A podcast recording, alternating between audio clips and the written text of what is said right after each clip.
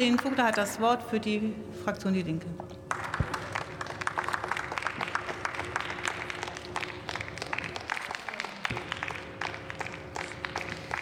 Sehr geehrte Frau Präsidentin, Kolleginnen und Kollegen! Über die Stimmungsmache der AfD mit fehlinterpretierten und manipulierten Daten haben wir ja vorhin schon gesprochen.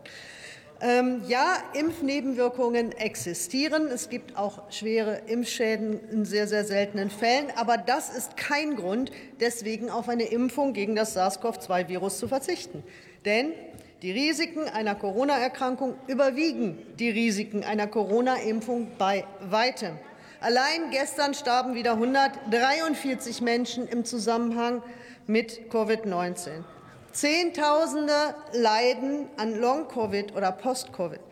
Das Virus greift offenbar ganz unterschiedliche Organe an, und wir verstehen immer noch viel zu wenig, wie es das eigentlich tut und was man dagegen tun kann. Aber anstatt darüber zu sprechen, wie wir Menschenleben und Gesundheit der Bevölkerung schützen können, vergeudet die AfD hier wieder unsere Zeit, um damit, damit um gegen die Impfung zu polemisieren und die Verunsicherung in der Bevölkerung zu schüren. Und das ist eine Schande. Kolleginnen und Kollegen, ich habe da mal was vorbereitet. Ich habe meine Grafik mitgebracht eine Grafik, die den Zusammenhang herstellt zwischen Impfquote und Übersterblichkeit. Denn an dem ganzen falschen Zeug, was Sie erzählen, ist ja eins richtig. Wir haben eine deutliche Übersterblichkeit in einigen Bundesländern. Das sind aber genau die Bundesländer, in denen Ihre Propaganda auf fruchtbarem Boden gefallen ist, wo Sie mit der Verunsicherung der Menschen dazu beigetragen haben, dass wenige sich haben impfen lassen. Die sind nämlich hier oben.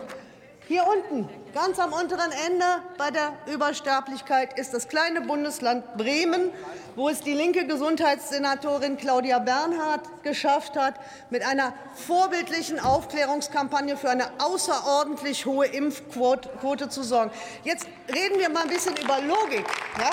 Ich weiß, dass ich bei Ihnen da wahrscheinlich keine offenen Scheunentüre einrenne, aber reden wir mal über Logik. Mir erscheint es logisch, dass wenn in Bundesländern mit niedriger Impfquote die Übersterblichkeit hoch ist und, dass in, und in Bundesländern mit hoher Impfquote die Übersterblichkeit niedrig ist, dass es da einen Zusammenhang geben könnte, der aber genau umgekehrt aussieht wie das, was Sie die Leute glauben machen wollen.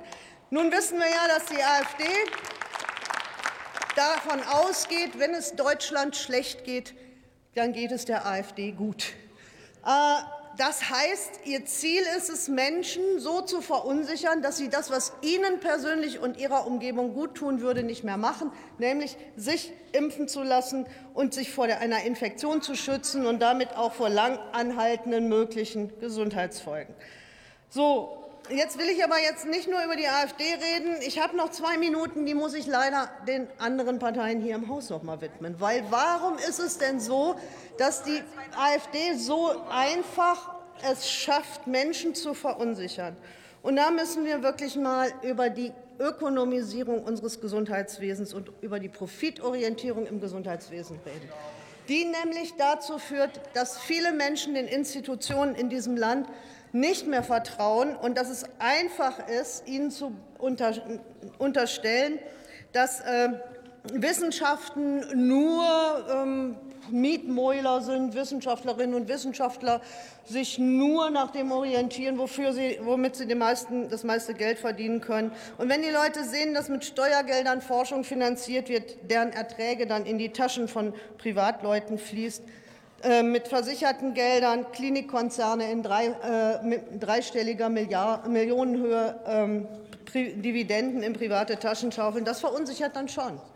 Und deswegen finde ich, Herr Lauterbach hat vollkommen recht, wenn er sagt, wir müssen die Ökonomisierung, Ökonomisierung im Gesundheitswesen zurückdrängen.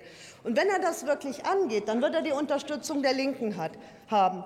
Aber da ich da bestimmte Zweifel habe, werden wir ihm auch ganz genau auf die Finger gucken und werden Druck machen dafür, dass auch wirklich was passiert. Denn wir brauchen eine Revolution im Gesundheitswesen.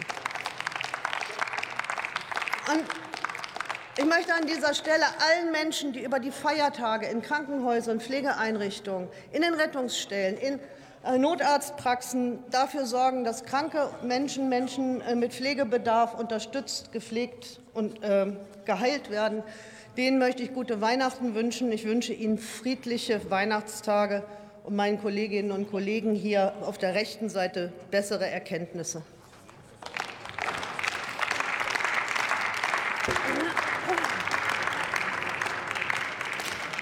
Das Wort hat die Kollegin Christine Aschenberg